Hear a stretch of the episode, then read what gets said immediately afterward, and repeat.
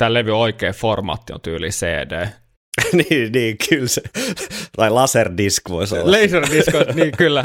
Saisi vielä sen ison, ison kannen siihen ja ai vitsi. Viikonloppusoturit. Iron Maiden podcast. Tervetuloa kuuntelemaan Viikonloppusoturit podcastia tänne operan kummituksen luolaan.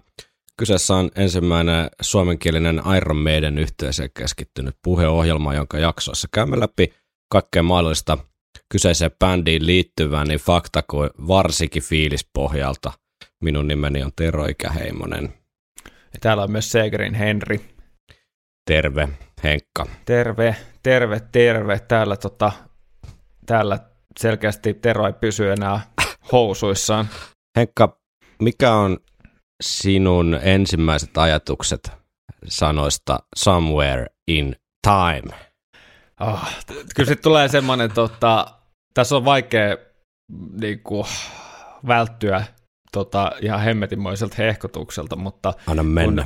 albumiin kuitenkin liittyy hyvin läheisesti muutenkin kaikki semmoinen ää, maailma, skifi, kasari, YMS-asiat, mitkä niin kuin jotenkin kulminoituu tosi paljon tälleen hevikulmasta just tohon levyyn. Mm. Ja, ja tota, laaserit ja kaupallisuus ja, ja tota, Laaserit ja kaupallisuus. kybor, kyborgit ja, ja tota, kaikki, tällaiset, kaikki tällaiset, niin, niin kyllä tuo on eräällä tavalla mun mielestä sellainen kasari, vaikka, vaikka Seventh ja tämä kilpailee usein semmoisesta vähän niin kuin ykköspaikasta ehkä, mm. mutta tämä on mun mielestä ehkä viihteellisin levy.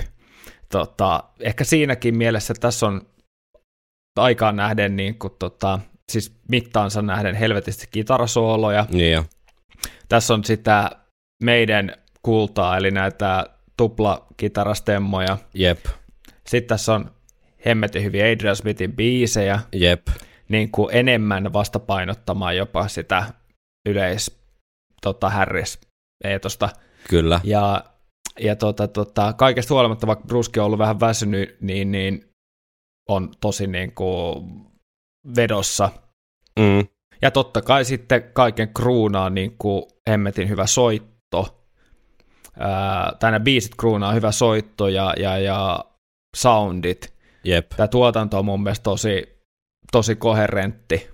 Jopa ehkä mun mielestä enemmän kuin, tai siinä missä Sevensan ei mun mielestä välttämättä ole se levy, mikä mulle tulee tuotannosta ekana, niin kuin levyn tuotannosta mieleen. Mm. Biisestä voi tullakin, mutta, mutta tota, tota, kyllä tämä mun mielestä tässä erottuu se tuotanto jotenkin eniten.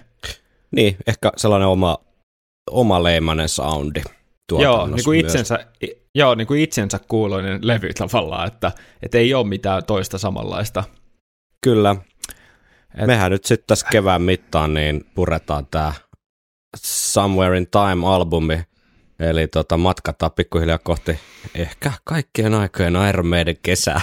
tota, ja ylipäätään Iron Maiden vuosihan on aika huikea, mitä kaikkea tässä on vielä luvassa, mutta Mm. kevättä on varmasti mukava vietellä Somewhere in Timein parissa. Joku palaute tuli, mennään myöhemmin vielä uutisiin ja muutamiin käsittelemättömiin palautteisiin ja katsotaan vähän Somewhere in Timein ikään kuin taustoja ja sitä ympäristöä tai ai- aikaa, mistä se ponnistaa, niin kuin Iron Maidenin tarinan kaaressa. Ei varmaan tänään vielä päästä musiikkia kuuntelemaan, mutta ensi jaksossa sitten sitäkin, mutta tota, niin, siis äh, mä olin jotenkin ajatellut, että Summer Time olisi, ja siihen liittyen tuli yksi palautekin tai suoraan viesti, että kuuli, joku kuulijakin oli ajatellut, että taas niinku vikalevy, mikä me käsitellään tässä podcastissa, ja sitten niinku, kun to, tota, muinaiset tota, Makedonian taistelut hiljenee, niin podcasti päättyi sitten siihen, mutta tota, tää nyt, tässä nyt kävi näin, että tota, olisihan se nyt, onhan tämä nyt olisi tosi hölmöä olla ottamatta sitä käsittelyyn nyt, kun toi kiertueen teema on tossa ja koko kevät kuluu siinä, että spekuloidaan, että mitä biisejä siihen settilistaan sitten lopulta tuohon Future Past kiertueelle tulee ja niin edelleen, niin onhan tämä nyt täydellinen kohta. Pitäähän meidän nyt hieman olla niin kuin mieleltämme joustavia ja muuttaa suunnitelmia. Et ei, ei sitten varmaan ollut mikään paperilla kirjoitettu suunnitelma, mutta jotenkin mä olin mm. itse ajatellut, että Summer Time olisi sellainen palkinto sitten, kun kaikki muu on rämmitty läpi, mutta hyvä se on tässäkin kohtaa. Joo, joo, kyllähän meillä ehkä vähän oli sellaista sanatonta, sanatonta sopimusta ilmoilla, että ei ainakaan niin kuin, tota, tota, oteta niitä mansikoita ihan. Ei ainakaan tota, kaikki eko, heti perään, ekojen, niin. Niin, ei ekojen levyjen joukossa. Just oli kuitenkin Power Slavekin joskus viime vuonna. Ja, mm. tot, oliko se joskus? Joo. Joo. Ja, tota, niin, niin, mutta kyllähän toi kiertoen tuleva teema jotenkin antoi aika lapaan tämän mahdollisuuden, että, että, että päästään kunnolla kuka mehustelemaan ja kuka sitten kertomaan eriäviä mielipiteitä. Niin. ei sillä, että me ei paljasteta siis, että me tykätään tästä albumista. niin, no jos on tätä ohjelmaa kuunnellut, niin ei se varmaan mikään niin järisyttävä spoileri ole, että ehkä vähän eri tunnelmissa mennään tämä kevät, kun toi syksyt on, mitä, e, mitä, mitä, miksi sä naurat, tuota X-Factorin parissa, että voi olla vähän eri nuotti puheessakin. Kyllä, kyllä. Mutta taas sitten samalla viides tuotantokausi ja jakso numero 85, että onhan näitä tässä jo paukuteltu. Kaksi vuotta tuli täyteen nyt sitten tammikuussa. Aika muista. On, onneksi olkoon Tero. Niin, mä tiedän, onko tämä onnittelun paikka vai mikä, mikä on niin oikea ter- termi kuvaamaan tätä, mutta otetaan onni- pa- pahoitella. pahoittelu ehkä enemmän. Meillähän formaatit elää, niin otetaan tämmöinen loppukeskustelu alkuun, tai ehkä enemmänkin pohjustus, että vähän, että mistä, mistä ikään kuin ponnistetaan itse kukin tätä levyä kohti, että miten tämä sijoittuu sun niin kuin siihen meidän dikkailuun jotenkin tarinan kaareen? Öö, mä luulen, että, että, että tämän levyn on ostanut, ei, ei niin kuin ihan ekojen joukossa, koska mm. se mitä tästä levystä ehkä ties et, etukäteen tyyli oli pelkästään Wasted Years. Mm. Ehkä Heaven Can Wait, Joo. ehkä, mutta et, mitä tuossa jossain Best of the Beastillä olisi? Wasted Years siinä nyt ainakin on. Joo, Heaven Can Wait ja Wasted Years löytyy sieltä tupla CD-ltä. Joo, ja yksi, ykkös, tai siltä niin kuin ykköslevyltä. Niin... Löytyy vaan Wasted Years. No niin, mä luulen, joo, no niin, no tämähän vahvisti just sen, että, että tota, hyvin pinnallinen suhde oli alkuun tähän levyyn, koska Wasted Years oli ainoa. Mm. Ja Wasted Years on sen verran epätyypillinen meidän biisi kuitenkin, mm. ää, tällaisena niin kuin poppipalana, että, mm. tai poprock-palana, että, että mitä se muu levy voi oikein olla, paitsi että siinä on helvetisesti kansi. Niin. Mutta sitten kun pikkuhiljaa taskurahoja taas kerääntynyt ja sitten on, muistaakseni mä ostin joskus yläasteella vähän niin kuin silleen, tiedätkö, aikajärjestyksessä ne tuota, mm. vanhat levyt. Mm. Ja kyllä tämä oli varmasti semmoinen Powerslavein jälkeen, joka sekin on tajunnan räjättävä levy, niin tämä oli vielä sellainen turbopuusti, että nyt lähdettiin niin kuin Egyptistä avaruuteen. Kyllä. Tai tulevais, nyt lähdettiin sieltä muinaisesta Egyptistä, tietysti niin kauas tulevaisuuteen. Ja, Kyllä. Mutta jännä, ja, niin, sori, sano vaan. Ja, ja sitten vielä, ja sit vielä tavallaan se, että tämän levyn nimenomaan se joku koherentti tuotanto ja, ja biisien tavallaan semmoinen hio, niin että ne on hiottuja ne biisit, ja ne on äh, kaikessa meidän, meidän niydessä kuitenkin tämä ei ole niinku sellainen hirveän polveileva eikä, mm. tämä ei sisällä sellaista polveilua, vaan tämä on jotenkin tosi napakka. Niin jo, niin jo. Vaikka tota 50 minuuttia kuitenkin pituutta, että siinä mielessä Joo. ei mikään, mikään 35 minuuttinen hevirykäsy, mutta tuntuu just semmoiselta koherentilta. Tai jännä jotenkin tämä, tämä tota, ilmestymisjärjestys, kun tämähän on jäänyt niinku pikkusen jotenkin siinä isos kaare semmoiseen väliputoja on liian ankara termi, mutta mm. ehkä se, kun tästä ei ole mitään virallista live-taltiointia, ei ääni eikä varsinkaan sit videomuodossa niin koskaan mm. tehty, niin ehkä semmoinen Jep. tietynlainen, että kyllä Power Slave esimerkiksi on tavallaan semmoisessa isos heavy rockin kaanonissa tosi paljon arvostetumpi levy, ja saattaa Joo. olla myös niin kuin Seventh Sun, että tota, varmaan niihin vaikuttaa ne live-taltioinnit, mutta se on mm. mielenkiintoista nyt nähdä sitten tässä pitkin, pitkin syksyä, että mä heitin tonne eilen Instagramiin kuulijoille semmoisen, että mikä on niin kuin ensimmäinen ajatus, mikä tulee Seventh Sunista mieleen, ei kun Summertimeista mieleen, ja siellä oli kyllä yllättävänkin niin kuin, ei yllättävää siinä mielessä, että positiivista kommenttia, mutta yllättävää siinä mielessä, miten paljon siellä oli semmoista, että tämä on paras levy, tämä on paras levy, tämä on kasarin paras levy, kaikki aikojen paras levy, meidänin paras levy. Että et on niin kuin jännä ehkä sitten alkaa hahmotella tässä pitkin kevättä, että onko tässäkin jotain semmoista su- sukupolvijuttua, että onko tämä niin kuin kasarifaneille se paras levy vai on, heijasteleeko noin mielipiteet, luetaan myöhemmin tänään vähän, mitä sinne Insta-puolelle on tullut, niin jotenkin sitten tietyllä tapaa jopa sitä niin kuin meidän ikäpolven niin kuin, öö, suurin piirtein meidän ikäpolven mielikuvia tästä, että pystyy tavallaan mm. tarkastelemaan sitä levyä vähän niin kuin eri perspektiivistä ilman sitä historiallista niin kuin kontekstia sitä, että on kuullut sen silloin ilmestyessä, koska kyllähän siinä soundi, soundi muuttuu aika radikaalistikin, kun jos miettii aikaisempia albumeihin. Ehkä semmoiseksi niin kuin pehmeämmäksi jos, jossain määrin. Joo, ihan totta, että, että kyllähän se, mistä on kuullut, että monille se oli käänteet kävely siinäkin just, että, tämä oli karvasta kalkkia, mm, että, mm. että, että Peace of Mind rokkas ja sitten Power Slave oli vielä to, niin kuin, hyvä. Joo, ja, ja Somewhere Time on joidenkin mielestä jopa niin tylsä sitten näiden, näiden perään. Et se, sekin on mielenkiintoista, Joo. että jos tämmöisiä sit mielipiteet tästä kevään mittaan putkahtelee, niin on jännä päästä kuulee, koska kyllä tämä on itsellä niin kuin se ykkös meidän levy ollut niin kuin, jos nyt sanoo tälleen, että niin pitkään kuin muistaa tavallaan, että jos se ihan mm. alkuvaihe bändi kuuntelu on semmoista vähän hyhmästettä, tietää yksittäisiä biisejä ja just jotain live-kokoelmia, kokoelmia kuuntelee ja sitten pikkuhiljaa alkaa niin kuin hahmottua.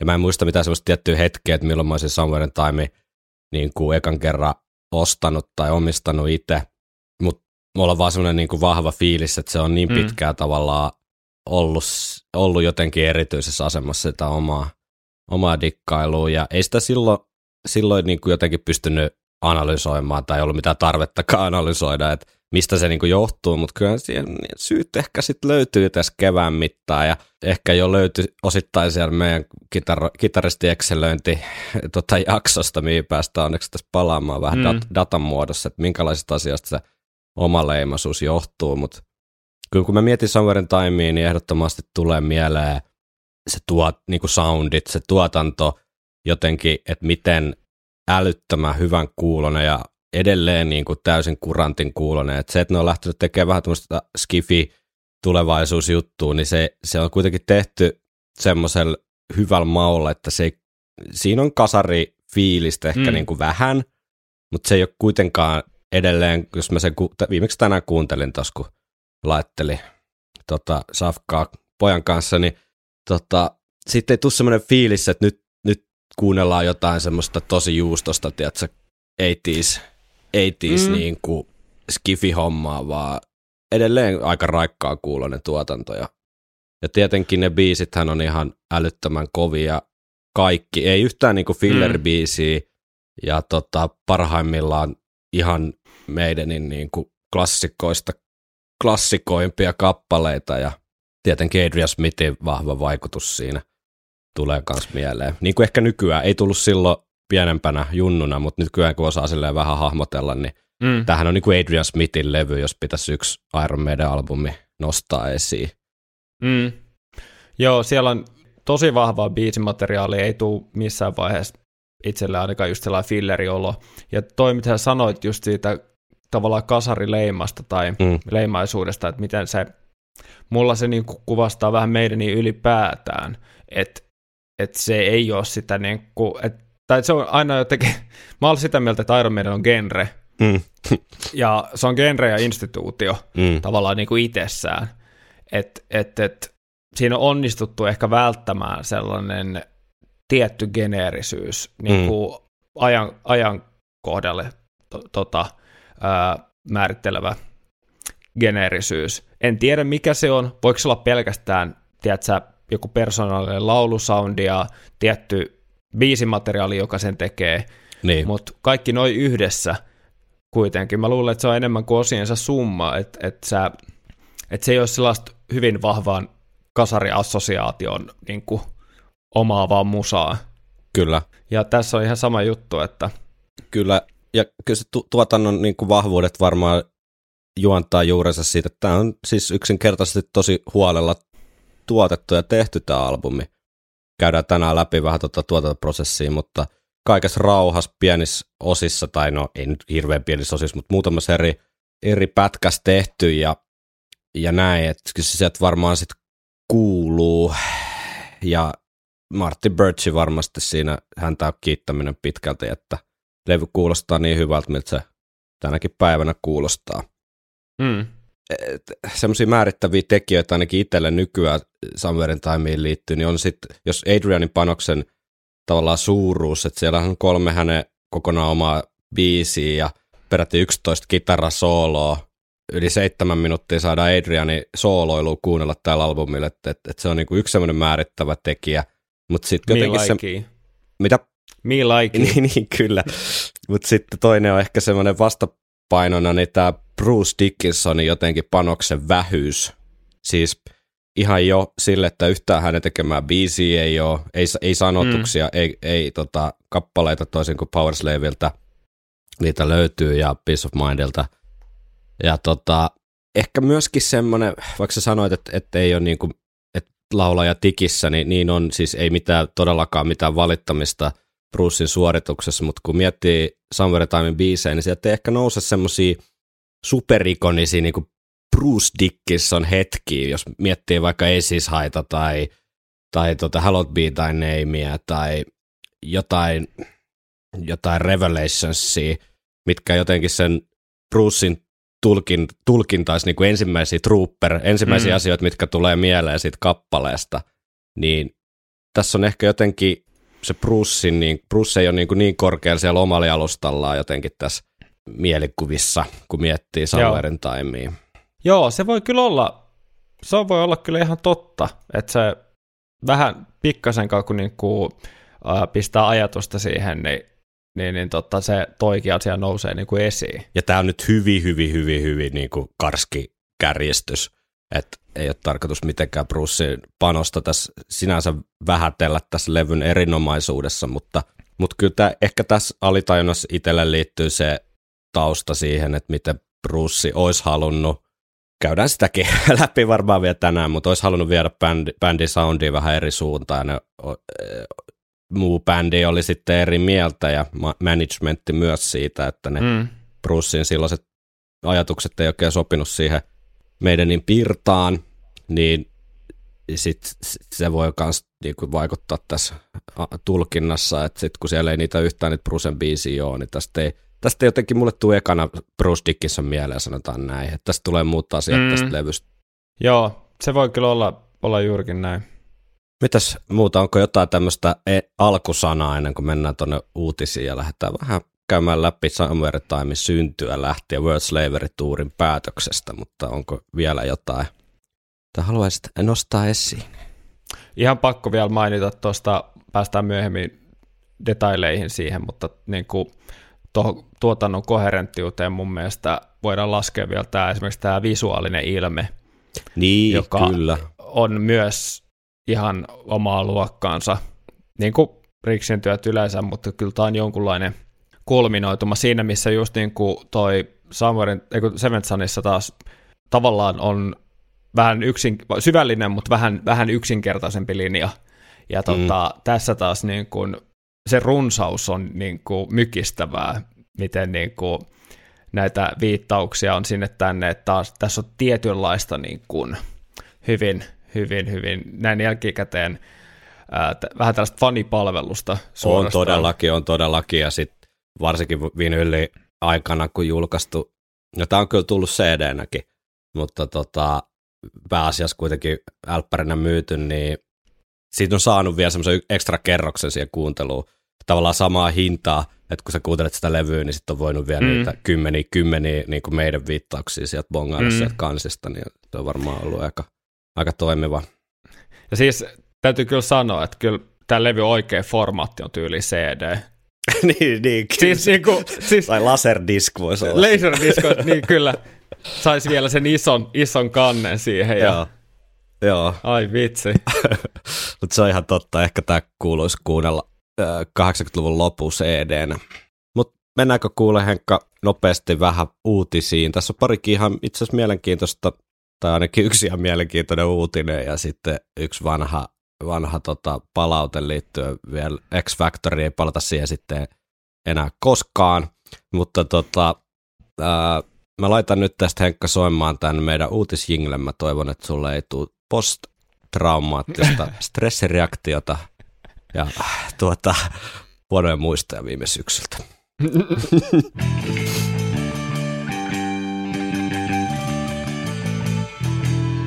Nimittäin silloin, kun me tämä podcasti aloitettiin pari vuotta sitten, kohan se oli sitten vai jotakin semmoista, vai oliko se viime vuonna, mutta kuitenkin Iron Maidenin Rock and Roll Hall of Fame eh, mahdollista tuota nimeämistä seurat, seurattiin silloin tarkkaan, mm. ja niinhän siinä sitten kävi, että meidän ei sinne Rock and Roll Hall of Fameen päätynyt. Nyt on käynnissä, kuulkaas tämmönen, äh, tämmönen niin kuin, siis äänestys. Sä voit netissä itse, itse käydä äänestämässä tämmöistä fanien niin kuin, suosikkia Rock and Roll Hall of Fameen. Se onnistuu mm-hmm. semmoisessa osoitteessa kuin vote.rockhall.com. Ja tuota, täällä on nyt viiden kärki tällä hetkellä, niin ykkösenä on Cindy Lauper, kakkosena George Michael, kolmantena Warren Chevon, nelosena Soundgarden ja viidentä, vi, viidettä sijaa tällä hetkellä äänestyksessä niin pitää Iron Maiden. Eli no niin. voittaja ilmeisesti sitten tuota, nimetään Rock and Roll Hall of Fameen, että jos tämmöinen asia on nyt sydäntä lähellä, niin kia sinne sitten äänestämään Maideniä. Mutta se ehkä se jotenkin itselle mielenkiintoisempi uutinen oli, oli tämmöinen, tuli vastaan tuolla netissä liittyen Nirvana, Kurt Cobainiin, Iron Maideniin ja skeittaamiseen. Nimittäin siis yksi historia kuuluisimpia skeittareita, eli Tony Hawk, niin hän nosti hiljattain niin nettihuutokaupasta tämmöisen tota Kurt Cobainin siis käsimaalaaman skeittidekin, jonka Kurt Cobain oli siis friendille Cameron Rossille aikanaan, olikohan pienestä pussukasta dänkkiä ja, ja jo nimellistä korvausta vastaan, niin äh, Iron Maidenin Killers-albumin kannen maalannut tänne dekkiin. Ja tämä oli sitten myynnissä ja Tony Hawk osti sen ja hän on ruvennut teettämään tästä ikään kuin tämmöisiä replikoita äh, myytäväksi. Siellä on myös tota, tarroja ja muita, jos ei tuommoista useamman sadan dollarin skeitti lautaa halua ostaa ja näistä sitten tuotot menee puoliksi äh, hyvän tekeväis- tai siis mielenterveystyöhön, tämmöiseen itse, itsemurhan niin kuin estämistä auttavaan työhön ja sitten tota, Toni Hawkin omalle säätiölle, joka rakentaa sitten skeittipuistoja semmoisille alueille, jos ei ehkä hirveästi ole sitten muuta tavallaan ilmasta julkista tekemistä, liikuntaharrastusta nuorille tarjolla. Eli yli, yli 600 tämmöistä julkista skeittipuistoa on Toni Hokki rakentanut. Mitäs, kävikö katsoa tuota linkkiä? Joo, se aika, aika, aika pähä kyllä. Se on aika hemmetin siisti. Siisti. Yep. Tuommoisella ke- kehta, tai tota kelpaisi kyllä skeittailla, jos semmoista harrastaisi. Tässä on myös äh, Cobainin lisäksi niin tämä omistettu tämä tämä, tämä replikaskeitilauta, niin myös tota, tämmöiselle 30-vuotiaana itsemurha tehneelle Jeff Phillipsille, joka oli myös ammattiskeittari. Eli tämmöinen mielenterveyskulma tässä ehdottomasti tässä hyvän tekeväisyys kamppiksessa on. Mutta mielenkiintoinen pala historiaa kyllä. Joo, todellakin. Tuolla kelpaisi rullata ja, ja sitten Walkmanissa on tietenkin valikoima Iron Maidenin parhaimpia biisejä. Kyllä, ehdottomasti. Vouvaava, vouvaavalla kasetilla. Otetaan vielä yksi X-Factor-palaute, koska Musta tuntuu, että me oltiin molemmat vähän semmoiset taisteluväsymyksen uuvuttamia siinä syksyä kohti. Ja unohtuu mainita muun muassa pieniä detaljeja sieltä täältä liittyen tuohon meidän niin Suomen keikkaan. Ja tässä oli ihan live-raportti paikan päältä kuulijan muistelemana. Niin tämä oli musta sen verran vielä mielenkiintoinen pieni paluu tonne X-Factorin maailmaan, että otetaan, luetaan tämä vielä. Joni nimittäin laitto seuraavaa. Parit muistelot Kultsan 95 keikasta vielä. Keikkailmoitus tuli tosiaan yllärinä vastaan Hesarissa aika pian X-Factorin ilmestymisen jälkeen. Levy tuli siis lokakuun alussa ja keikka oli lokakuun lopussa. Lämpärinä oli My Dying Bride, joka oli tuolloin pienoisessa nosteessa, ainakin videot pyöri ahkeraa MTVn Headbangers Ballissa. Tarina kertoi tuolloin, että itse Steve Harris oli digannut ja heidät lämpäriksi pyytänyt. Aika kova. Ja olihan se vähän erilaista viululla höystettyä duumia, mutta toimii. Meidän alo- meidänhän aloitti keikan Man on the Edgellä ja kun levy biisijärkkä on mietitty, niin varmasti oli otettu huomioon tämäkin muutos perinteiseen uuden levyn ekalla aloitetaan keikat toimintamalliin. Hmm. Hauska oli myös, että aikana internetti ja biisilista oli pysynyt etukäteen täysin pimennossa. Tätä joskus kaipaa nykyään. Heaven Can Wait tuli suht alkupäässä ja lavalle päässeet hoilajat oli valittu jyrkiohjelman kilpailussa. Tämä taisi lukea myös siinä Iltiksen arviossa, jota siteerasitte. Blood on the World's Handsissa Stevillä, Stevillä oli telineessä akustinen basso, jolla näpytteli intron. Eli samanlainen teline kuin kitaristeilla Doningtonin Wasting Lovella oli nähty. Fear of the Darkissa oli aistittavissa ylimääräistä taikaa, kun koko yleisö tiesi, että Real Live Onen live-versio oli juurikin Helsingissä nauhoitettu paria vuotta aiemmin. Vanhoista biiseistä Afraid to Shoot Strangers sopi Blazelle hyvin, mutta esim. Evil Dead Men Do ei lainkaan. Kauheaa kuultavaa. Bändi oli energinen ja hyvät muistot jäi kaikin puolin tuosta itselle ensimmäisestä meidän keikasta.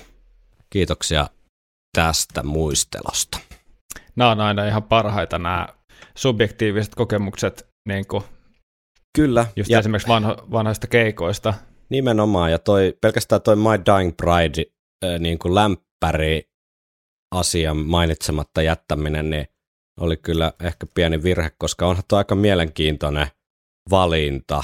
Siis kun miettii, mitä meidän, niin on kuitenkin kasarillakin ollut Acceptia ja e, e, tota, Vaspia ja Antraksia ja tällaista, mm. että jotenkin niin kuin vähän ehkä enemmän sitä samaa maailmaa kuin kuin sitten tuollainen brittiläinen Doomi-bändi, missä on naislaulua ja viulusoittoa ja tuommoista, mutta siis loistava bändi My Dying Bride varsinkin ne alkupää albumit, että kyllä toi niinku kelpaisi tänäkin päivänä lämpäriksi enemmän kuin joku Lords of the Lost. Mitä? niin, niin, kyllä, kelpaisi. Joo, no niin, ei kai siitä se enempää. Pistetään X Factor kansi kiinni ja palataan uutisiin sitten. Ehkä me päästään sitten kertomaan, että valitaanko se Iron Maiden nyt sinne Rock and Roll Hall of Fame vai ei. Jännitys on jatkunut jo useiden, useiden vuosien ajan tässä podcastin ohessa. Kyllä, kauhun tasapaino. Joo, niin mitä jos se sitten tapahtuu, sitten ei ole enää mitään jännitettävää. Sepä se. Viikonloppusoturit. Iron Maidenin historian kaaressa, niin Somewhere in Timein alkukipinät saa, saa sitten, tai Somewhere in Timein synty alkaa ehkä nyt tässä meidän hahmotelmassa ainakin siitä, kun World Slaver Tourin viimeinen keikka oli siis 5.7.85 Irvinessä Yhdysvalloissa. Ja tämän World Slavery Tourin tavallaan raastavuutta ja sitä sen aiheuttamaa niin kuin henkistä lähes tulkoon katkeamispistettä, niin on käyty niin monta kertaa läpi, ettei siihen nyt käytetään hirveästi aikaa, mutta lyhyesti sanottuna niin rundi oli pitkä ja tota, lähes tulkoon ajo niin kuin bändi seinään haastavuudessaan, raastavuudessaan ja Bruce on monta kertaa kuvannut, että mitä hän oli valmis niin kuin menemään hulluja huoneelle, kun se rundi oli vihdoin ohi. Mutta siitä sitten heinäkuun alusta niin bändi vetäytyi hyvin ansaitulle breikille käytännössä loppuvuodeksi 85. Bruce kertoilu yhdessä haastattelussa, että kun hän palasi tuota rundilta kotiin, niin hän pakkas vaan matkalaukkunsa, hyppäsi suoraan taksiin ja suuntasi kahden viikon mittaiselle miekkailuleirille tämmöiseen vanhaan tota, luostari, joka ilmeisesti onkin sortin sisäoppilaitos, mutta sitten kun kesällä, kesällä siellä oli oppilaat poissa, niin sitä pidettiin tämmöisenä miekkailuharrastajia jonain kesäleiri mestana, että siellä ei ollut lämmintä vettä eikä verhoja ikkunoissa, että hyvin tämmöiset luostarimaiset olosuhteet, niin se ehkä sitten oli hyvä maadottamaan tuommoisen rock'n'roll elämän täytteisen vuoden jälkeen. Nico McBrain harrasti lentelyä, eli, eli sitähän hän oli jo aloitellut. Adrian lähti tarinan mukaan Kanadaa kalastamaan, ja Dave nautiskeli sitten elämästä Havajilla tuoreen vaimonsa Tamarin kanssa ja, ja Steve omien sanojensa mukaan pelasi jalkapalloa. Eli siinä on mun mielestä aika, aika, aika hyvää tekemistä loppuvuodeksi 85 itse kullakin. Kyllä, jotenkin tosta, tosta olisi saanut ihan hauskaa jonkun dokumentti. niin, seurataan bändiä ympäri maailmaa puuha, puuhissaan. Puuhissaan, joo, kyllä. Semmoinen joku after the tour. Mutta kyllä mä, kyllä mä tästä, tästä setistä niin ehkä toi Dave Murrayn paketti, että Havailla tuota, semmoinen äh, tota, Havaji-paita, mutta napit auki ja jossain short, pikku kasari semmoisissa ihan helvetin lyhyissä shortseissa, niin tallustelee mm. ilma, ilman kenkiä jossain hiekkarannalla tuoreen vaimon kanssa, niin se kuulostaa kyllä itse asiassa aika hyvältä tavalta. Leikaulassa. Joo, hyvältä tavalta palautua tuota World Slavery Tourin rasituksista. Joo, todellakin. Mutta ihan musahommat ei kuitenkaan täysin pojilta unohtunut, että se mikä tähän Samuel Times sitten kuuluu, niin on ehdottomasti se, että, että tota, kun oli sitten aikaa kerrankin vähän pysähtyä ja muuta, niin pojat vähän ö, testaili uutta tekniikkaa ja sitä kautta myös nämä kitarasynat löytyi sitten repertuaariin, mistä päästään sitten viimeistään, kun me päästään levyä kuuntelemaan, niin puhuu lisää, mutta myös semmoinen ehkä mainitsemisen arvi, arvoinen musiikkiin liittyvä asia, niin on tämä The Entire Population of Hackney kokoonpano, eli jossain vaiheessa sitten, jossain vaiheessa sitten niin Adrian Smith ja Nico McBrain ja äh, alkoi olla vähän silleen so, soittelu seuran tarpeessa ja koko sitten tämän tavallaan tämmöisen sivu, tai en tiedä, onko sivuprojektikin vähän grandiösi termi, mutta tämmöisen hauskapito porukan, missä oli sitten vanhoja tuttuja, eli Andy Barnett, Dave, Dave Caldwell ja Martin Connelly näistä aikaisemmista bändikuvioista ja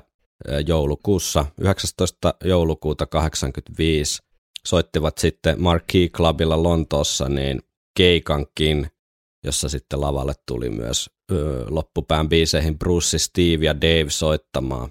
Ja tota, näitä kaikuja kuullaan sitten kyllä Somewhere Timeillakin, kun päästään näitä sinkkujen B-puolia kuuntelemaan. Mutta sitten vuoden vaihteessa, kun Entire Population of Hackney oli bailannut menemään Mark Hilla, niin tota, kutsu kävit jälleen takas palvelukseen ja Iron Maidenin Wheel of Dharma pyörähti uudestaan alkupisteeseen ja sitä oli alettava jälleen pyörittää, ei mikään auttanut, nimittäin tammikuussa 86 yllätys, yllätys Jerseyn saarelle jälleen bändin matkassa, eli kuviohan oli sitten tuttu jo Peace of Mindin ja, ja Powerslave osalta. Annetaanko, pitäisikö ottaa itse Seppä, Herra ja Hikaldo Steve Harris ääneen ja antaa hänen vähän kertoa, että mitä siellä Jerseyssä oikein tapahtui? Kyllä, tahdon kuulla. Well, the two years before that, funny enough, we, we had like six week, seven week periods there. And the first two or three weeks, we never actually got around to doing anything because it was six or seven weeks. So we were like drinking and this, that, and the other, and playing table tennis and all this sort, and actually got around to doing nothing. So this time we thought, right, four weeks. And believe it or not, second day there, we were actually out there rehearsing. it was like the road crew couldn't believe it. eli, eli niin kuin on aikaisemmin käyty läpi, niin nämä Jerseyn äh, saaren tota, sessiot on ollut monesti vähän sen tyyppisiä, että muutama viikko siellä puuhaillaan mitä puuhaillaan ja sitten rykästää just ennen studion siirtymistä niin biisit kasaan, mutta nyt aikaa oli sitten vähän lyhennetty neljään viikkoon.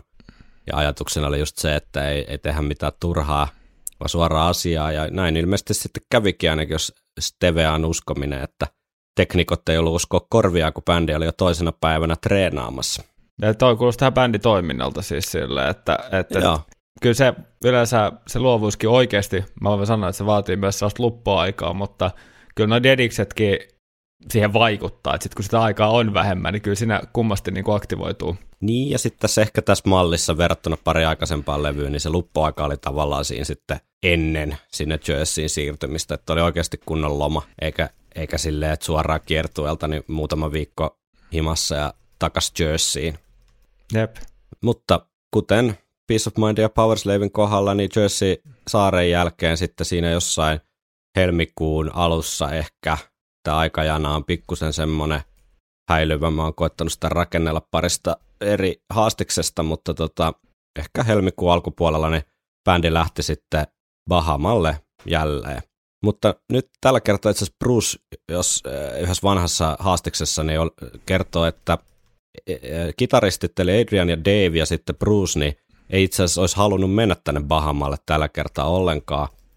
Mutta sitten rytmiryhmä eli Steve ja Niko, niin oli sitä mieltä, että tämä vähän, mutta se ehkä pientä niin kuin tekosyyhakuu, mutta rumpu ja passosoundi on siellä niin hyvät, että sinne on päästävää. Jotenkin mulla, mulla, mulla on tuossa vähän sellainen fiilis, että ettei pojilla olisi jotain niin kuin ilmastoa ja tota, banaanidaikireihin liittyviä motiiveja tässä myös mukana. Mutta tota, bändi päätyi sitten semmoiseen tota, kompromissiin, että rummut ja basso tosiaan äänitettiin siellä Bahamalla, mutta sitten kitarat ja laulut ja nämä tota, kitarat, chynchat ja kaikki muut kikkailut, niin tehtiin sitten itse asiassa Hollannissa.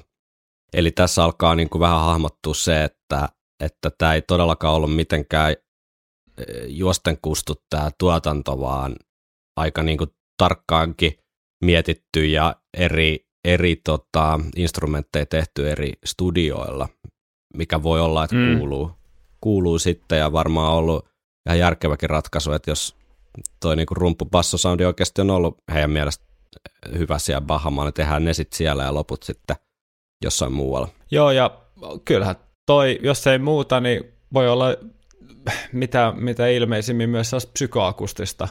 Niin. Tiedätkö siis sille, että, että, että tämä tuntuu, tuntuu hyvältä tämä mesta. Kyllä. Ja sen takia se myös soundaa hyvältä. Totta, ja mikä totta. siinä, kyllä se, kyllä se tämmöinen niin kuin henkinen, henkinen ympäristö on niin kuin ihan ehkä jopa tärkeämpi niin kuin silloin, kun alat suorittamaan asioita. Kyllä, mutta jos piirrellään vuoden 86 aikajanaa, niin noin maalis-huhtikuun ajan, niin bändi oli tota, sitten Bahamalla. Bruce kertoi ranskalaisen Hard Rock Magazinein haastiksessa toukokuussa 86, mutta on todennäköisesti kuitenkin tämä haastattelu tehty sitten huhtikuussa tai aikaisemminkin jopa. Ja oletan, että Bruce on sillä hetkellä ollut vielä täällä Bahamalla, kun tämä haastis on tehty. Mutta Bruce kertoi, että bändi ei ollut kirjoittanut niin kuin kiertuen aikana, World Slavery Tourin aikana mitään tien päällä, vaan, vaan kaikki biisit, mitä kullakin oli tuoda sinne Jerseyin, ne oli sitten syntynyt nimenomaan tämän loppuvuoden 85, eli tämän niin kuin muutaman kuukauden tauon aikana. Ja Bruce kertoo, minulla oli yhdeksän biisiä, samaten Adrianilla ja pelkästään Steven biiseillä olisi voinut täyttää koko levy tuo aika järeä määrä niin kuin materiaalia. Ei nyt silleen, etteikö muusikoilta matskuu syntys, mutta jos Bruce kertoo, että se on siis yhdeksän biisiä tuonut jo itse sinne Jersey, ja Adrianillakin mm. on ollut noin monta, siis saman verran, ja Stevilläkin ilmeisesti suunnilleen saman verran, niin ainakin niillä on ollut sitä massaa, mistä lähtee, tiedätkö, muotoilemaan sitä ja valkkaamaan niitä parhaita. Niin, kyllä. Et siinäkin ehkä on yksi semmoinen selittävä tekijä tavallaan Somewhere in Timein hyvyyteen ainakin näin niin kuin omasta mielestä, että siinä ei ainakaan ollut sitä ongelmaa, että on niin kuin ollut vaan tämä määrä biisejä ja kaikki on laitettu levylle, koska ei ollut mitään muutakaan, vaan että oikeasti ollut puolen vuoden aikana on syntynyt niitä aiheita aika reippaastikin ja varmaan sitten kun oltu eri, eri, erillään toisistaan ja erillään tavallaan siitä meidän arjen pyörteestä, niin sitten on ehkä luovuuskin päässyt kukkimaan. Joo. Mutta mielenkiintoinen haaste, tai siis detalji tässä haastiksessa, niin on, on se, että kun mä nyt en osaa faktaksi sanoa, että missä vaiheessa on tarkalleen tehty, mutta olet tänne huhtikuussa 86, niin Bruce sanoo, että siinä vaiheessa, eli varmaan siinä Bahaman sessioiden loppuvaiheessa, niin ankaran rankkauksen jälkeen, niin levylle olisi jäänyt yhdeksän biisiä ja että yksi olisi Brucein. Ja Bruce äh, tarkentaa, että yksi biisi minulta, neljä Steviltä, kolme Adrianilta ja yksi Daviltä. Et Bruce ihan niin kuin mediaan asti, niin faktana tässä vaiheessa vielä vuotta 86 ja levyn tekoprosessiin, niin uskas kertoa, että häneltä on myös tulossa yksi kappale Somewhere in Timeille. Muutenhan on lukemat taas täsmää, eli siellä on kolme Adrianin biisiä, yksi Davin eli Deja Vu ja sitten loput Steveltä mutta Brucein biisi on sitten tipahtanut pois eikä löydy edes mistään tota B-puolilta eikä mitään, että mielenkiintoinen, mielenkiintoinen vaan tosi detaljitason juttu, mutta onko niinku ollut jotenkin Bruce oma tulkinta, että tämä on tulos tänne levylle vai onko kaikki ollut vielä tuossa vaiheessa sitä mieltä ja sitten joku on tullut myöhemmin väliin, että ei tämä Bruce homma kyllä tänne sovi ollenkaan. Joo, toi on kyllä, toi on kyllä jännä. Ja ylipäätään siis pakko vielä palata pikkasen tuohon mä, niin määrään. Kyllähän mm. bände, bände, on paljon bändejä ja artisteja, jotka tekee just sen määrän, mitä levylle tulee esimerkiksi. Ja, ja tota, tota, olisi jotenkin ihan mahtavaa päästä kuulla, niin. kuulemaan tota, mitä kaikkea on jäänyt. Jep. Totta kai Brucelta, mutta myös noilta muilta. Jep. Mutta noin se karsiutuu pikkuhiljaa, ja tuossa toi jos joku varmasti niin kuin voi vaikuttaa mielialaa vielä niin kuin tuollaisen kuluttavan kiertoen jälkeen, niin tavallaan vielä sitä panosta jotenkin pidetään pienenä tavallaan.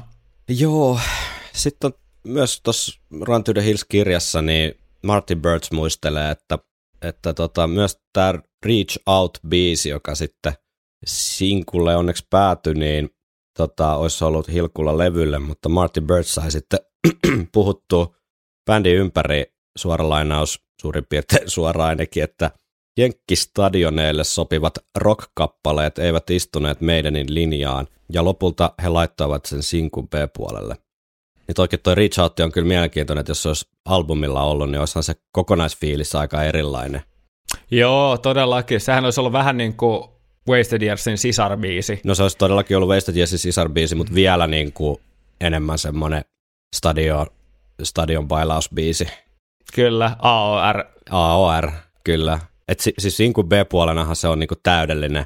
Se on just semmoinen niinku, siis semmoinen siinäkin mielessä täydellinen B-puoli, että se antaa semmoista niinku herkuttelu tai se fiilistä. Se on vähän semmoinen kulttijuttu, että se löytyy vaan. Et ei, ei, ei päätynyt albumille, mutta mut, mut jos se olisi ollut albumille, niin ei se kyllä olisi niinku, kyllä, se, kyllä tämä oli niinku erittäin oikea ratkaisu. Mutta tosiaan Bruce yhdeksän biisiä toisessa sinne sessioihin, mutta sitten Bahama aikana alkoi kyllä käydä selväksi, että niitä ei sinne levylle tulisi kovinkaan montaa ja lopulta ei sitten yhtään. Ne oli nimittäin niin kuin luonteelta aika erityyppisiä, mitä ehkä meidän jotenkin on. Bruce mm. itse muistelee, on myöhemmin muistellut Louder Soundin haastattelussa. Suurin osa biiseistä, joita minulla oli, yrittivät tosiaan kääntää meidänin täysin päälailleen. Ajatus oli, että muuttaisi tämän iso heavy-homman akustiseksi vähän chillimmäksi. Kaikki katsoivat hmm. minua niin kuin minulla olisi kaksi päätä. Ja hän on usein otteeseen maininnut tai ajatukseen siitä, että Iron Maiden olisi Brucein mielestä tuossa kohtaa uraa. Pitää kuitenkin muistaa, että kun me katsotaan tätä täältä niin kuin 40-30 vuoden perspektiivistä, niin asiat näyttäytyy erilaiselta, mutta tuossa vaiheessa bändi oli kuitenkin jo tehnyt useamman albumia ja tavallaan semmoisessa jossain määrin jo nuoren uransa niin kuin käänte, käännepisteessä ja Brucein mielestä niin kaikki oli tavallaan nähty, mikä tuntuu nyt vähän huvittamalta, kun ne on kuitenkin aika samoin latuja tästä tyyli koko 2000-luvunkin luistellut, mutta mutta tota, että bändi oli tavallaan nähnyt se heavy homma ja olisi pitänyt rupea tekemään jotain muuta, vähän niin kuin Led Zeppelin teki Physical Graffitilla tai, tai sitten mm. tuolla Led Zeppelin ää, nelosalbumilla. Ja Bruce vielä Run to the Hills-kirjassa täsmentää tätä ajatustaan, että minusta meidän piti johtaa eikä seurata muita. Sehän on ihan kunnioitettava ajatus sinänsä. Todellakin. Mun mielestä se on aika rohkeata rohkeata, tietyllä tavalla myös kunnioitettavaa, mutta etenkin rohkeata ehkä siinä vaiheessa, kun... Kun tavallaan pyörä pyörii ja ollut just ihan mieletön maailmankiertue ja kaikki koko maailma tavallaan kämmenelle ja odottaa, että mitä sieltä tulee, niin sitten olisi tyki, täräyttänyt jonkun tuommoisen physical graffitin siihen, niin on, on mielenkiintoinen ajatus. Joo, ja sitten niin kun, kun bändi on kuitenkin siinä vaiheessa ihan lähes kiistatta niin kuin suosionsa aaloharjalla, niin.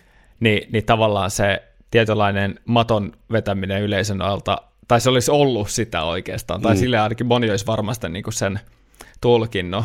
Kyllä, mutta ymmärrän kyllä helvetin hyvin, että miksi sitten Steve ja varsinkin varmaan sitten tota, tilikirjoja nypräävät managementin tyypit, niin on ollut vähän silleen, että onkohan tämä nyt ihan välttämättä se paras ratkaisu. Steve, jat, Steve äh, tota, oli tullut siihen tulokseen, että tai, tai Steve muistelee reaktiotaan tähän näihin Brucein biiseihin seuraavasti. Minä sanoin vain, että biiseissä on ihan hyviä ideoita, mutta ne eivät sovi meille. Siinä oli sellaista Jethro Tull vibaa, jota tietysti rakastan, mutta homma ei vain tuntunut oikealta siihen kohtaan. Eli, eli tota, hylkyyn meni sitten Jethro tullihtavat äh, tota, akustiset biisit.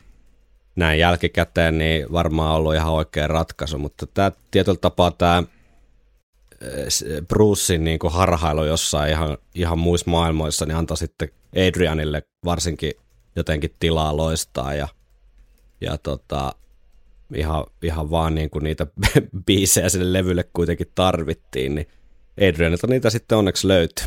Kuunnellaanko vähän, mitä Smith itse muistelee tota, panoksestaan tähän levyn tekoon ja myös siitä, että hän rupesi tekemään niin siis sanotukset myös näille biiseille, eli Wasted Yearsille, Sea of Madnessille ja Stranger in a Strange Landille.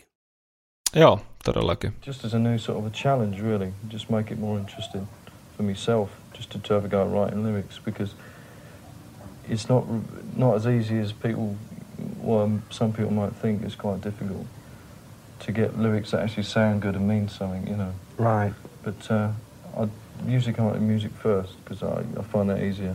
But I've always got ideas for melodies, vocal melodies. So I thought, why, why not just write some lyrics and just see how it works out. Siinä muuten haastattelijan ääni kuulu myös. Kyseessä on siis Mick Wall, joka tämän virallisen Iron Maiden historiikin sitten myöhemmin kirjoitti. Mutta tota, Aivan, joo. Mitä ajatuksia toi herättää toi, miten sä itse ajattelet niin kap- sanotusten tekemisestä, että versus musan tekemisestä? Tunnistatko tavallaan toi Smithin ajatusmaailma siitä, että on sinänsä lainausmerkeissä helppo tehdä biisiä, tehdä jopa melodiat, mutta sitten kun pitäisi saada vielä sanotukset, jossa on vielä jotain järkeä, niin se ei mm. olekaan ihan niin helppoa. Öö, kyllä mä luulen, että moni musiikin tekijä samaistuu, samaistuu tuohon. Kyllä mä itekin, itekin jossain määrin. Ehkä se niin kuin, tota, tota, varsinkin sille, että jos, sä, jos sulla on joku biisi idea ja puhutaan nyt vaikka pelkästään melodisesta ja tunnel, tunnelmasta, melodiasta ja tunnelmasta ja osista ja tälleen, niin mm. siinä vaiheessa se biisi on tavallaan jo tosi pitkällä, mutta sitten siinä vaiheessa, kun se saatetaan yleisölle ennen sitä, niin kyllä ne sanat niin kun, sanoilla on eri funktioita. Niillä voi olla, jos haluat kertoa jotain, kertoa itsestästä, kertoa jostain tapahtumasta tai kertoa tunteista tai kertoa jonkun, mitä ikinä, mitä ikinä se onkaan, niin se kuitenkin määrittää sitä biisiä paljon enemmän kuin se sävellys, ainakin tässä niin kuin poppimielessä mm. tavallaan. Tai kun sä teet populaarimusiikkia, niin sehän assosioituu niin kuin siihen. Metallissa toki, tai hevissä, niin toki on tietynlainen se vir- soitto- ja virtuositeettiaspekti niin kuin mm. niissä biiseissä aina. On sooloja ja on riffejä ja tällä. Et siinä on toikin ulottuvuus, mutta kyllä se on tietty vastuu niillä sanoilla, ja se mm. tuo ehkä siihen just sen, se paino, sanojen paino tuo siihen sen tietynlaisen kynnyksen ja vaikeuden. Mm. Et, et, mä luulen myös, että ehkä Smithillä, jos miettii Wasted Yearsia verrattuna vaikka niin kuin, vertaa sitä vaikka, tiedät sä, Duneen, eli, eli tota, To Tame a Landy. to, to Tame a Landy, tai, tai Quest for Fire, tai... Ne, Alexander tai, the Great. Niin, Alexander the Great, tai mihin tahansa tollaseen. Ne. Saate sitten, saate sitten tota, Rime of the Ancient Marinerin, niin ne.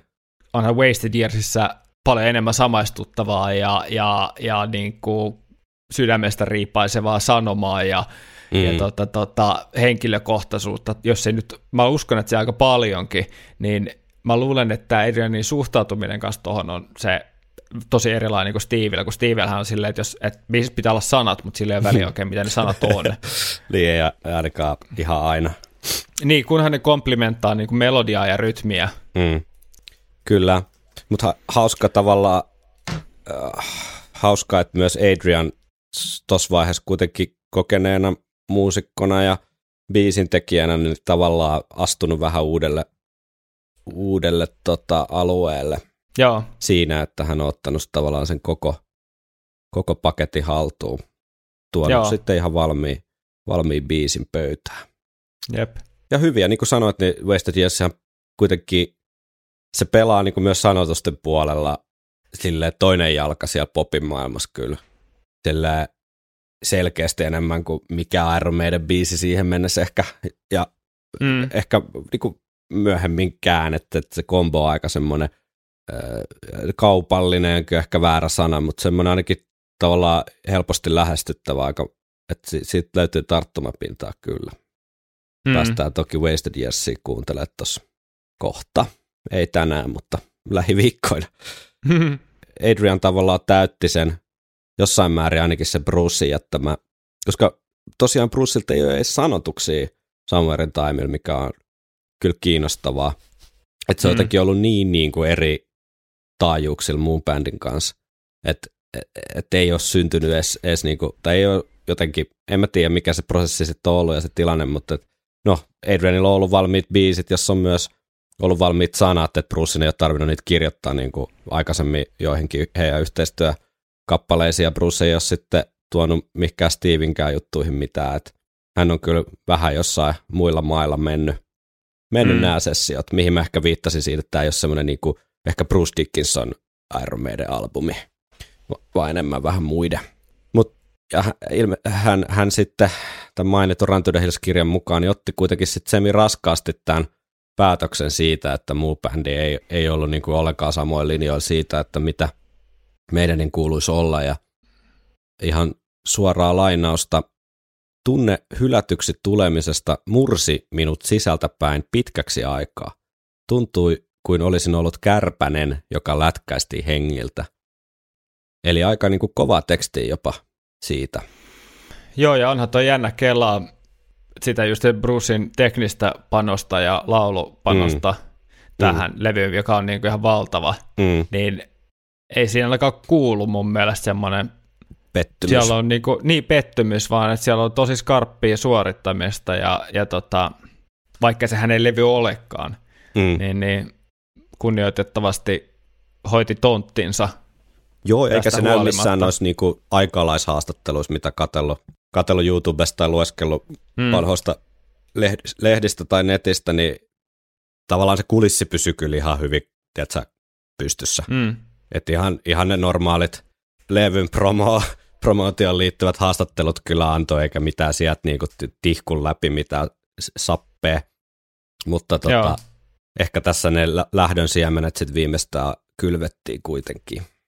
Mm. Ja kertoo myös Bruce persoonasta siinä, että hän ei hänhän on semmoinen, ollaan puhuttu siitä aikaisemmin, että myös että semmoinen niin kuin kokemus, kokemusten janonen ja semmoinen ehkä, että haluaa tehdä niin kuin uusia juttuja, että käsikirjoittaa leffa yhtäkkiä, vaikka jos siitä pitää kokemusta. Tai silleen, että, että, että meidänkin kanssa niin mä, mä näen semmoisen pienen niin kuin Chesterin tai jonkun semmoisen kujeilijan että hänessä, että hän olisi halunnut nimenomaan sitten yllättää ja mm. tavallaan tehdä jotain, mitä ihmiset ei, ei niin kuin odota ja niin kuin viedä sitä uutta, uuteen suuntaan vaan. Joo, viedä mattoa alta. Niin kuin. Mm, jep, ja ehkä joku voi ajatella jotain semmoistakin reaktioa siihen tosiaan siihen World Slavery Tourin niin kuin älyttömyyteen, että ei olisi jotenkin halunnut tehdä taas uutta hevilevyä ja lähteä taas uudelle semmoiselle niin kuin massiiviselle heavy show-kiertueelle, vaan että ehkä, ehkä ne tavallaan se biisin materiaali olisi varmaan vienyt sitä koko live-hommaakin vähän eri suuntaan, ehkä herkempään suuntaan tai, tai näin. Jossain Brucein fantasioissa, mutta se, se ei nyt mennyt se historia sitten kuitenkaan sillä tavalla.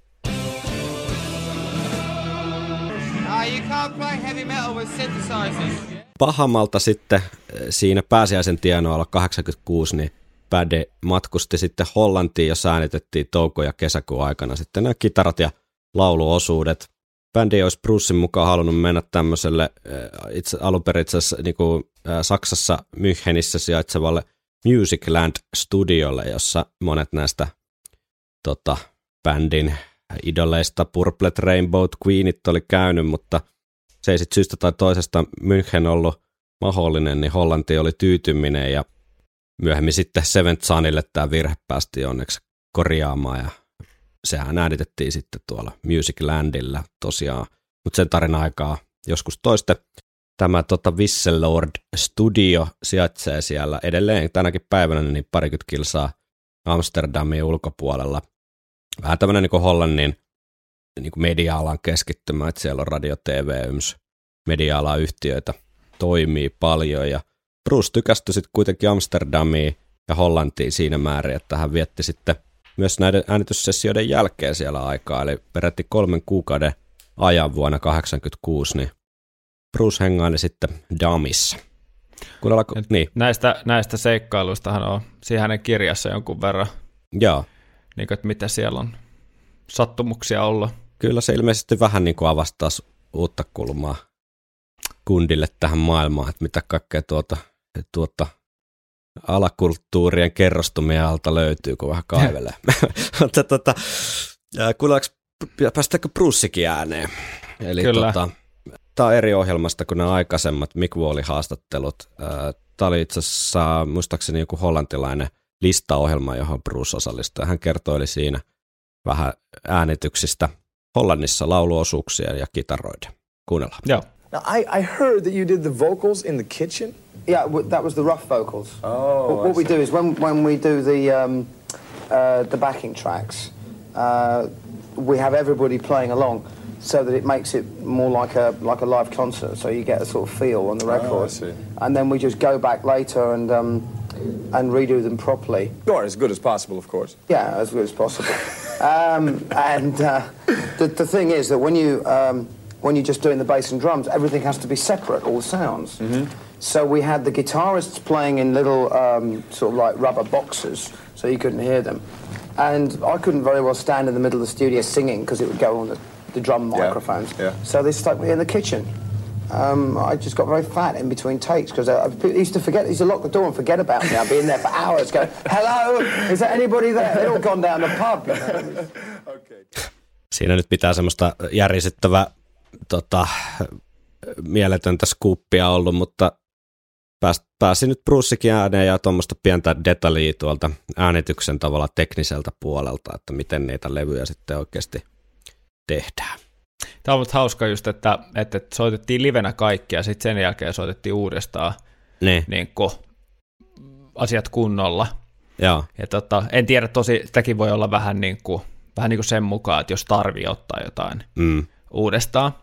Voi mm. olla, että kaikki myös, että saa kunnolla niin kuin erotettua, mutta että voihan olla, että bassot ja ruumut menee niin kuin livenä sisään anyway, ja sitten vaan kitarat sliipataan tavallaan siihen päälle, mm. koska niitä päällekkäin sännityksiä on enemmänkin, mutta et, musta tuntuu, että meidän on tässä viimeisen 20 vuoden aikana jättänyt sen siihen ekaa yhdessä soittoon tyyliin. Niin, niin tyyliin. An- ainakin sen juttu. Mutta tota, mut et, ehkä se on tosta jalostunut myös niin kuin eteenpäin sitten tavallaan. Kyllä.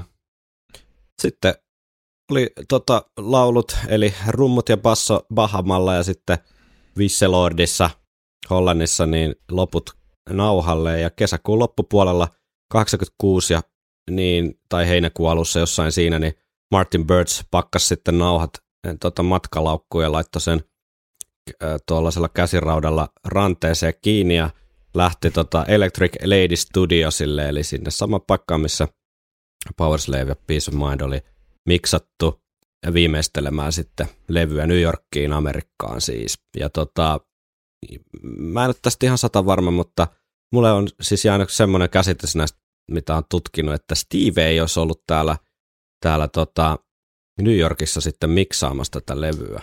Mm. Ja tämä on sen verran nyt niinku järisyttävä juttu, että mä en uskalla tätä nyt sata pinnaa väittää, että oliko näin, mutta, mutta tota, tämmöinen käsitys mulle on jäänyt, että Steve olisi tässä vaiheessa luottanut Martin Birchiin sitten sen verran, että mm. hoida sinä poika tämä, mikä voi olla myös yksi syy, että se kuulostaa niin hyvältä. Koher- koherentilta, niin.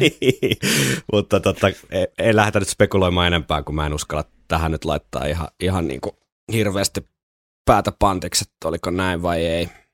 Tämmöinen lyhykäisyydessään, niin Somewhere Time syntyi, eli periaatteessa pääpiirteittäin niin seurailee sitä meidän niin 80-luvun kaavaa, ehkä sillä erotuksella, että tosiaan ennen niitä Jerseyn sessioita, niin bändillä oli oikein niin kuin kunno pitkä loma, minkä aikana sitten oli aivojen mahdollista levätä ja sieltä sitten syntyikin monia klassikkopiisejä ja ehkä sitten toi, toi kanssa poikkeavaa vähän, että äänitettiin rummut bassoja toisessa paikkaa kuin sitten muut mm. instrumentit ja laulut. Jep. 6.9.1986 Wasted Years single näki sitten päivänvaloa ja itse albumi syyskuun lopussa, eli 29.9. ja Stranger in a Strange Land single sitten vielä marraskuu 22. päivä 86. Suomessa äh, Summer Time nousi lista ykköseksi, jossa se pysyikin pari viikkoa. Ja kyseessä oli myös siihen mennessä ensimmäinen lista ykkönen bändiltä Suomessa. Seventh Sun pystyi sitten toki samaa, eli nousi myös albumilista ykköseksi. Briteissä albumi oli korkeimmillaan lista kolmonen ja Jenkeissä Billboardin siellä 11, eli varsin hyvää menestystä myös näillä markkinoilla ja Jenkeissä myynyt aikoja saatossa yli kaksi miljoonaa kappaletta tuo albumi, eli, eli kyllä tämä on myös semmoista Iron Maidenin niin kuin suosion, suosio huippuu tämä Somewhere in Time ja 80-luvun puoliväli toki muutenkin. Joo. Eli, eli niin kuin kaupallisessa mielessä niin myös erittäin iso sukseen. Viikonloppusoturit. Otetaanko tähän loppuun vielä semmoinen äh, viikonloppusoturit podcastin kuulijoiden jotenkin semmoinen sanamäppi tai joku tämmöinen sanapilvi siitä, että mitä ajatuksia Summer Time herätti äh, meidän kuulijoissa, tai ainakin niissä, niissä kuulijoissa, jotka Instagramia käyttää. Kyllä, ja nyt tulee sitten tästä eteenpäin me lausutaan nämä ihan nimettöminä, joten nyt voi ne ujoimmatkin laittaa, laittaa tuota, tuota, palautetta meille sitten se Instan kautta, niin ei referoida enää nimellä. Joo. Ja tänähän tuli ihan ennätysmäärä, ennätysmäärä palautetta. Siis oliko niitä jotain kysyttiin- yli sata? Saattaa olla, joo. Ja kysy- kysymyshän oli, että ensimmäinen asia tai sana, joka tulee mieleen tästä levystä. Joo, täytyy muuten pa- pahoitella, että oli taas vähän epäselvästi muotoiltu, että osa oli paineissa siitä, että piti vain yksi sana ja osa sitten enemmän tuohon niinku asiamuotoiluun tarttua ja kertoili vähän vapaammin. Kaikki, aina voi vastata ihan mitä haluaa, että ei tarvi noudattaa niitä tehtäväantoja niin tarkkaan. No niin, alaks mä tykittää näitä? Ala tykittää. Okei, nyt alkaa. Eli ensimmäinen sana tai asia, joka tulee mieleen Sauerin taimesta. Hmm. Seikkailu, koorus, kananliha, paras, somewhere back in time, öö, lainausmerkeissä aika ja sitten hyvä levy. Paras, masterpiece. Ensimmäiset nuotit Iron Maidenia, jotka ikinä kuulin, Caught Somewhere in Time. Joo. Maailman kovin levyn avaus, intro. Paras, eeppisyys. Yksi parhaista avausraidoista ikinä. Avaruuslaivat, Alexander. Sony Walkman ja tämä levy soi kasetilta. Mulle tämä levy on varmaan kaikista tärkein ikinä. Ajaton, Masterpiece, Gallien Kruger. Oi oi, siellä oli tietämystä. Ah, Marshallit on heivattu helvettiin ja tilalla on tullut Gallien Kruger vahvistimet. kyllä. Täydellisyys. 12.11.1986. Ultrajuoksu. In Time. Cuts Over in Time. Deja Vu. Paras. Futuristinen. No voi saatana, kysyttiinkin sanaa eikä asiaa. Hups, siinä tapauksessa eeppinen. Alexander. Huhhuh. Täydellisyys. Juusto. Lemppari. Öve. Wasted Years. Paras. Syntetisaattori. Futuristinen avaruusrock. Adrian Smith. Stranger in a Strangeland. Paras, kappale, äh, paras Iron Manin kappale on tällä levyllä. Parhaus. Veli soitti Alexander Greatin mun yllätyssynttäreillä, kun tuli pää, paikan päälle. Ää, huikeeta, paras. Levyn eeppinen intro ja kylmät väreet. Ikivihreä, kasarin täydellisyys musiikin osalta. Ihana, paras. Törkeän hyvät kitarasoundit, fantastiset soolot ja meidänin top 2 levy. Kitarasynät ja siksi pehmeämpi soundi. Mm. Se soundi, kun Culture in Time lähtee soimaan. Jep. Mestariteos, täydellinen, klassikko, itselle top kolme meidänin tuotannossa, Culture in Time, Adrian, täydellinen, klassikko, meidänin uudelleen rakastuminen. meidänin paras, paras, Future, Deja Vu, Lapsuus ja sekasetti, Kansi, Ensimmäinen saamani levy heti Smurfit tanssihitit Vol 1 jälkeen, tärkein levy elämässäni. Aika helvetin kova. Niin jo. Ei ole kyllä Smurfeissakaan valittamista. Ei ole. Syntetisaattori heviä. West Ham painanut seitsemän maalia. Kyllä sitä heviä voi sinälläkin soittaa. Parahaus, Wasted Years, You Can't Play Heavy Metal with Synthesizers. Levysoundi ihan omaa luokkaa, kadehdittava hyvän kuulonen ja uniikki äänimaailma läpi levyn. Jep. Paras, lapsuus, addiktioista ehkä täydellinen, mahtipontinen, Somewhere in Time Eddie, Ah, You Can't Play Heavy Metal with Synthesizers. Kannet, mestariteos, Sena Soundit ja Alexander the Great historian katsaus. Adrian, Stranger in Strangeland, Blade Runner. Mhm. Mm-hmm. Kunnollista. Se kun opettelin soittamaan tätä leviä bassolla alusta loppuun. Huikeasti tuli opittua.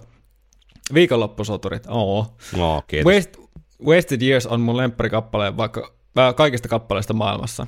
No niin. Ärsytys. Jesus. Mitä? Nyt sä varmaan luit, sä luit varmaan väärin. Kyllä se tos lukee. No, no you can't play heavy metal with synthesizers. Soundit. Uh, Deja Vu, Strangely Strange on paras meidän biisi ja piste. Korusefekti, 80-luvun kovin albumi. Ensi kesä Nokia Areenalla, no niinpä. Mm. Syvä tunnelma, mahtava, aika. Adrian Smith, ei fillereitä, epic. Ja viimeiseksi vielä Adrian Smith. Kyllä. Facebookin puolella vielä seuraavia. Parhautta Adrian Smith. Levy tuli aikanaan joululahjaksi. Ää, jäi hetkeksi pölyttymään. Nykyisellään levyn soundit on ehdoton plus ajaton ja kuulostaa edelleen futuristiselta. Mulle ensimmäinen iso keikka kiertueella. Loistava tulevaisuus. Se yllätyksen tunne, kun ensi kertaa kuuli edellislevyihin verrattuna viileät, suorastaan kolkot soundit. Raikas yhä vaan. Eeppinen. Hom, ää, eeppinen. Vireen. Edi. Paras. Paras. Aika, Joo, niin, mitäs tota, näistä nyt jäi pinnalle kellomaan? Aika monta Adrian Smithia, aika monta Paras. Stranger than Strange Landia, aika monta parasta, aika monta parhaat niin soundeihin liittyviä asioita, mestariteos. Mestariteos, se on tämän tyyppisiä aika monta. Et, Jep. Et- kyllä sieltä niin hahmottu tavallaan ne, mitkä it- itsellekin nousee pintaa tästä, tästä levystä. Mielenkiintoista. Ja voittopuolisesti niin kuin positiivista. Näinkään voi tiivistää, että hirve, yksi ärsytys oli, mutta tota, tota, tota, pääasiassa kuitenkin tämä ei varmaan ole ihan niin polarisoiva albumi kuin vaikka toi tota, X Factor tai, tai joku muu no Niin.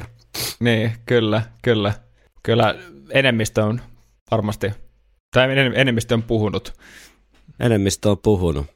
Milläs mielellä nyt Henkka sitten kohti kevättä? Ihan tota futuristisin odotuksin. Kohti tulevaisuutta mennään. Kyllä, Sillähän tässä Joo. elämässä se on niin oikeastaan ainoa mahdollinen suunta. kyllä. Ja tota, kyllä tästä, tulee, tästä on tulossa ehkä enemmän sellainen avaruus, avaruusmatka, tiedätkö, tota, tota, ää, joko, joko tota, planeettojen välille tai sitten joku sellainen ää, hop on, hop off jossakin, tiedätkö, futuristisessa kaupungissa. Kyllä. Jos käydään kaikki niin kuin Helsinki 3000 vuoden nähtävyydet, Kyllä. tai Lontoa ehkä enemmänkin, mutta Niin, kyllä. Kyllä. Joo, kyllä tämä aikamoinen tota, tykittely varmaan tulee olemaan tämä kevät. Pitäisi varmaan koittaa pari vierastakin houkutella jotain jollain hyvillä kulmilla, kulmilla tänne keskustelemaan, ettei ole ihan meidän keskinäistä pälinää. Ja, ja tota, tosiaan nyt sitten varmaankin se pari viikkoa on tämä julkaisutahti, jos ei sinne tänne jotain ekstroja, ekstroja ilmesty tai muuten vaan haluta kirit, kirittää taas tahtiin, mutta käytännössä tämä on varmaan sinne kesäkuulle niin tätä Summertimein purkua. kyllä, kyllä. Eikö näin? Sehän, sehän kelpaa. No sehän kelpaa kyllä. Kyllä se on niinku aika hemmetin järeä hetki, kun se, se joka kerta jotakin sykähdyttää se, kun Code Summerin Time lähtee soimaan. Se kitarasyntsä soundi, mitä toskin jossain palautteessa nostettiin esiin, niin se on vaan niin älytön. Se on niin Mm. älyttömän kova, että se Mm. niinku joka kerta se fiilis nousee niinku, tiedätkö, katosta läpi, kun se sen kuulee. Joo, nousee niin kuin hymyn kare.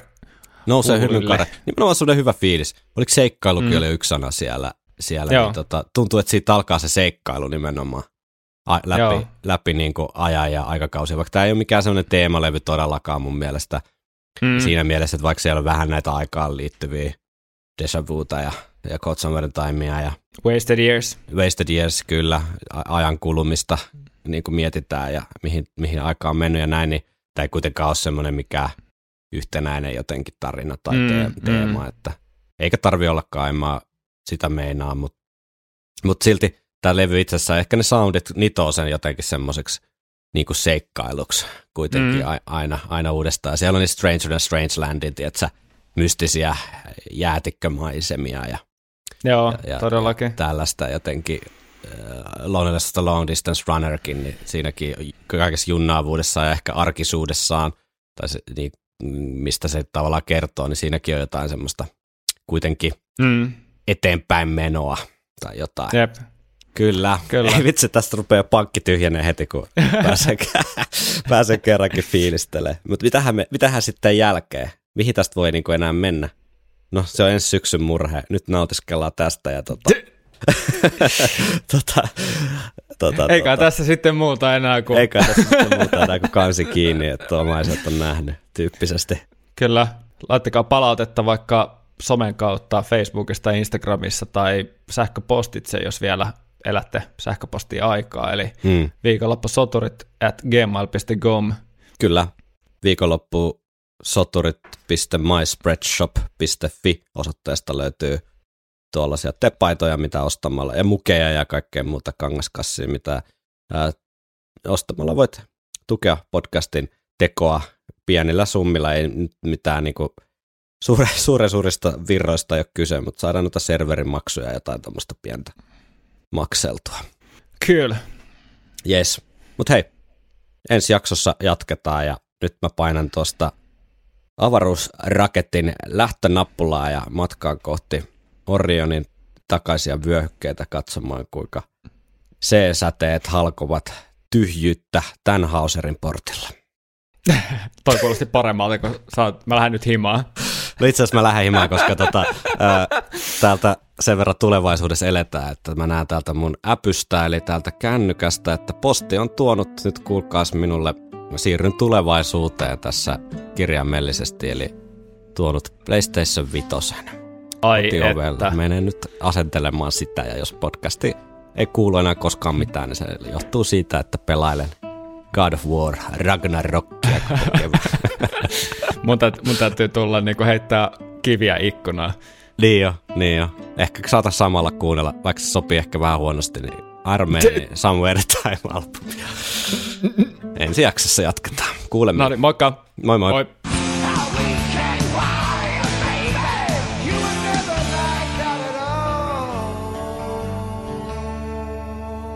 Viikonloppusoturit.